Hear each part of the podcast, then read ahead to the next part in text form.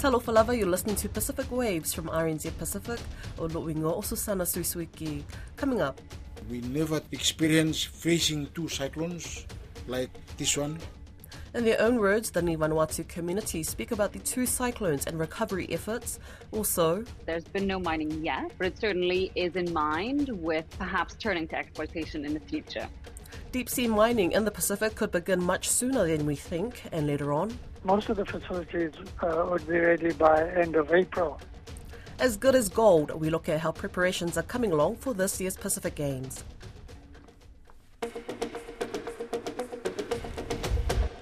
It's been a month since severe tropical cyclones Judy and Kevin made landfall on Vanuatu. Communities are still reliant on government aid for food, and water supplies are contaminated. Last week, New Zealand's Foreign Affairs Minister Nanaia Mahuta touched down in the country as part of her commitment to provide assistance. Caleb Fotheringham was in Vanuatu and has the story.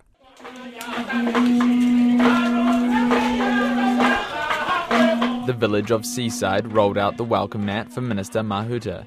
Community Council Chairman Paul Fred was inside his home that was only waterproof because of a tarpaulin that lined his tin roof. To accept two cyclones within a week, it's unexplainable. We never experienced facing two cyclones like this one. Mr. Fred says it's a valuable experience for younger generations to help them prepare for the future.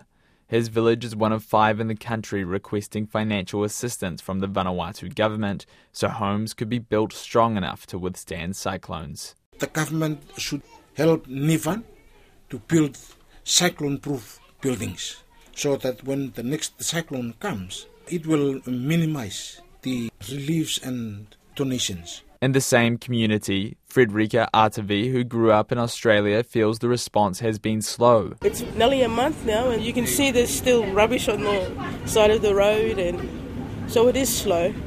But that's probably the island life. It's slow and steady. Like Mr. Fred, she wants money to go towards properties. The people in Vanuatu don't have access to financial aid or anything to help them with the structural damage so far.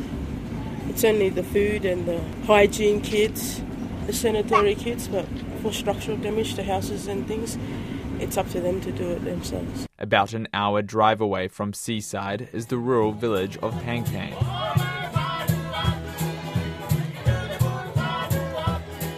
Sarah John, who tends the community garden, says the village is now reliant on food from government aid. All the gardens, the fruits, and the food crops were damaged. Some of them were bananas and cassavas that were uprooted from the strong wind. Water has also been contaminated. Before the cyclone, we had clean water source that supplied the community, but the source is not protected anymore and has been accessed by domestic livestock, so it's been declared not safe for human consumption. Minister Mahuta was in Vanuatu for three days, visiting both communities and meeting her foreign affairs counterpart. She announced an additional $1 million in New Zealand support that will be made available to local non governmental organisations for the post cyclone recovery. The minister says the resilience of the Ni Vanuatu people has stood out. You cannot truly appreciate resilience until you come into communities where there's been absolute devastation and yet the people still pull together, they still smile, they still have the endurance factors that help them get through. However, she says the natural disasters take a toll and the rest of the globe needs to step up. It reinforces why the world needs to take action on climate change because those most vulnerable in the Pacific require us all to do our bit.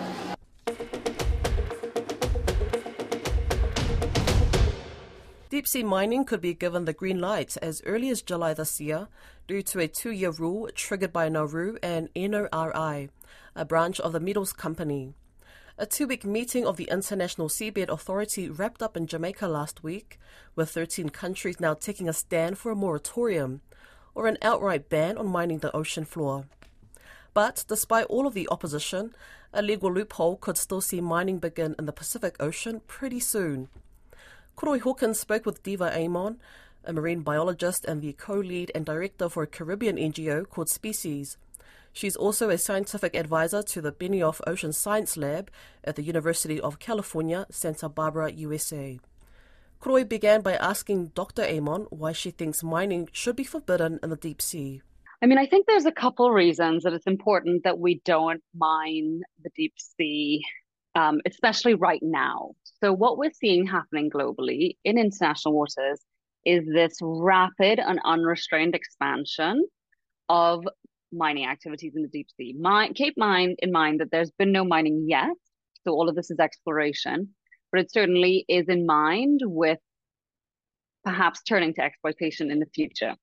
So let's start with why is the deep sea important? I mean, the deep sea is this remarkable reservoir of biodiversity.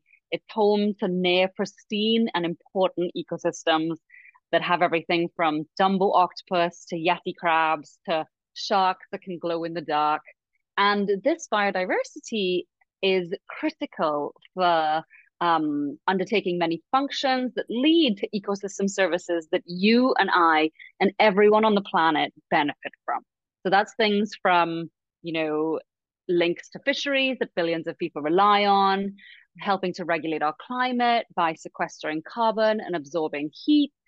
Uh, it potentially could unlock um, solutions to some of the greatest challenges to face humanity in the future, like antibiotic resistance and new medicine. Really, we have so much to gain from the deep sea. And these impacts that we're talking about from seabed mining are potentially going to be on enormous scales, enormous spatial scales, as well as irreversible time scales. That's the main concern here is that the scales of this activity are really just something that we've never seen before. Um, in the Clarion-Clipperton zone, which is where you know some of the most uh, mining activity potentially will take place, there they're project- projected to be about six million cubic kilometers impacted if all mining is undertaken in the way that many would like. Um, and when we're talking about the damage, you know, these ecosystems are ancient ecosystems and they do not recover easily. Their time scales are completely different to the time scales that you and I are used to. And so we these ecosystems will require millions of years to recover.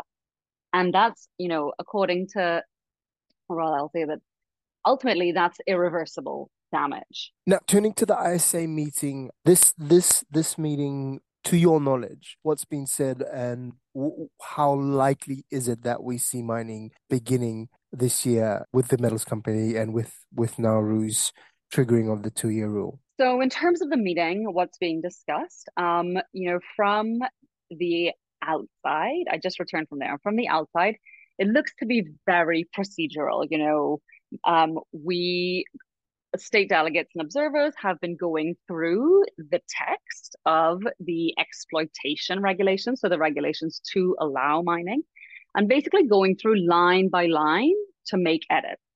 So very procedural. Um, but behind the scenes, you know, in the corridors, outside, et cetera, et cetera, there have been many, many important discussions about how do states deal with this issue of the two-year rule. This has never happened before. And to be honest, there is a lot of confusion and lack of consensus on what is the best path forward to deal with it. Um, this is essentially history being written here. So there are a lot of still big, a lot of big question marks around that. Um, and you know what is going to happen when that two-year period expires in July, and if the metals company were to submit a plan of work, but there certainly does seem to be this growing group of countries that are you know being very vocal about the need to not rush into this industry to take time take precaution and think things through. And so we've seen now 13 countries declaring the need for a moratorium or a precautionary pause or a ban on deep seabed mining. Um, and so it really shows that there are countries in the room very concerned about what might happen later this year. But 13, 13 isn't a big enough number to bring about any kind of a moratorium is it? There's more countries in this ISA group. Exactly. So there are current there are 187 countries plus the EU. Um, and so you're quite right. 13 is still a very small number, but it's hoped that um, even if countries aren't necessarily stepping up to declare a moratorium or pause or ban, many are going to step up and say, hey, unless or until robust regulations for mining are in place, no exploitation should be allowed. And there are way more countries committing to that. And that's pretty critical because the metals company has said that they intend to submit a application for exploitation in the second half of this year. Adding value to the Pacific Games is something its council continues to explore. With Honiara set to host the 17th Pacific Games from November 19th this year, Council President Vidhya Lakhan said there will be ranking events in some sports, while some countries outside the Games membership will be participating. Lakhan said the Pacific Games Council wants the International Olympic Committee and the Commonwealth Games Federations to recognise the high level of competition that the Pacific Games is able to produce.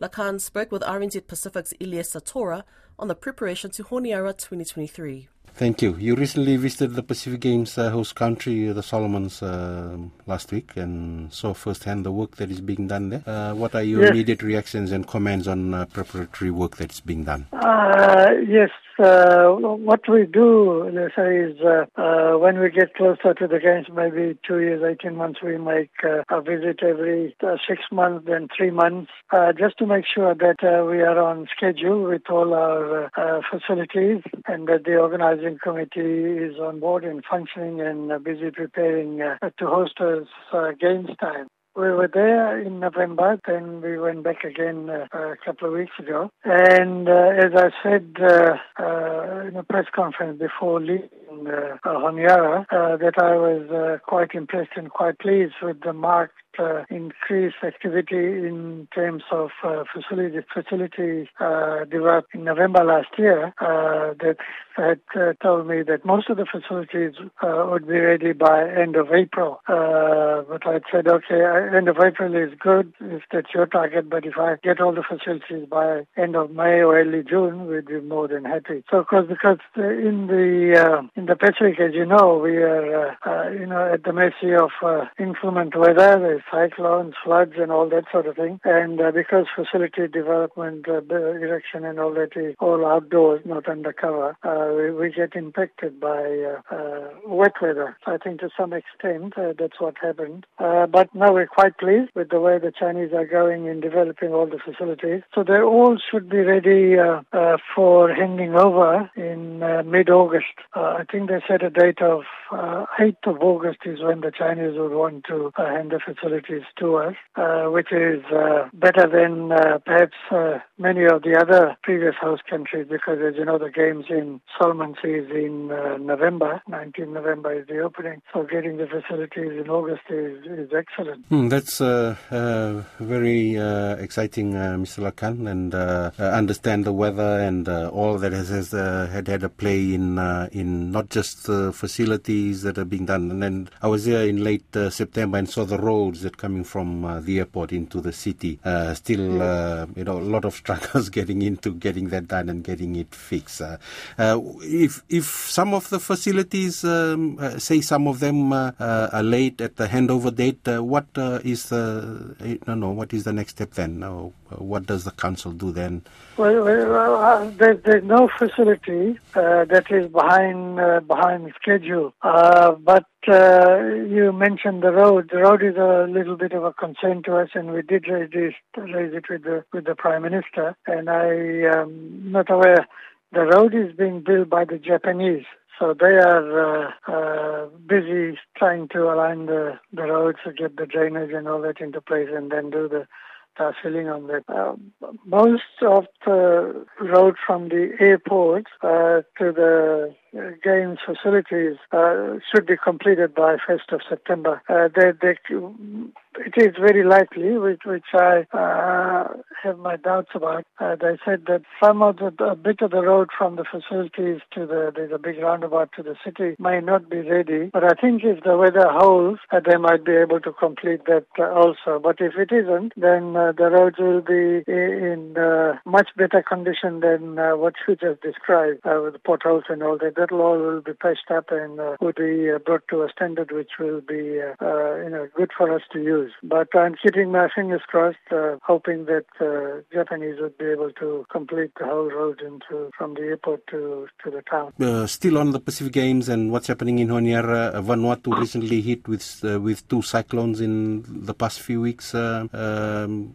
does the council in any way get involved with assisting countries like that who might uh, have natural yeah. hazards like that affect their preparations for the game? Yeah, we we we do. what we do is get in touch with our PGA members and, and find out, you know, how they're affected and what we can do. So we did the same uh, with uh, Vanuatu. A week after the cyclone, uh, allowed for time for communication and networks to be established. Did get in touch with uh, the president and the secretary and asked them how they were doing, whether, you know, they were affected in any way, the facilities, the office and the staff. Uh, but the feedback we got from them was no, they're all, all intact and everybody's safe. And I did ask them if there was any area in which the council could uh, support them or help them. Uh, they said for the time being uh, they're okay, they don't need uh, anything, but that if they do, they will get in touch with me. So it's uh, almost over a month now. I haven't heard from them, so I guess that they're managing with their uh, preparation to take part in uh, in Honiara come November.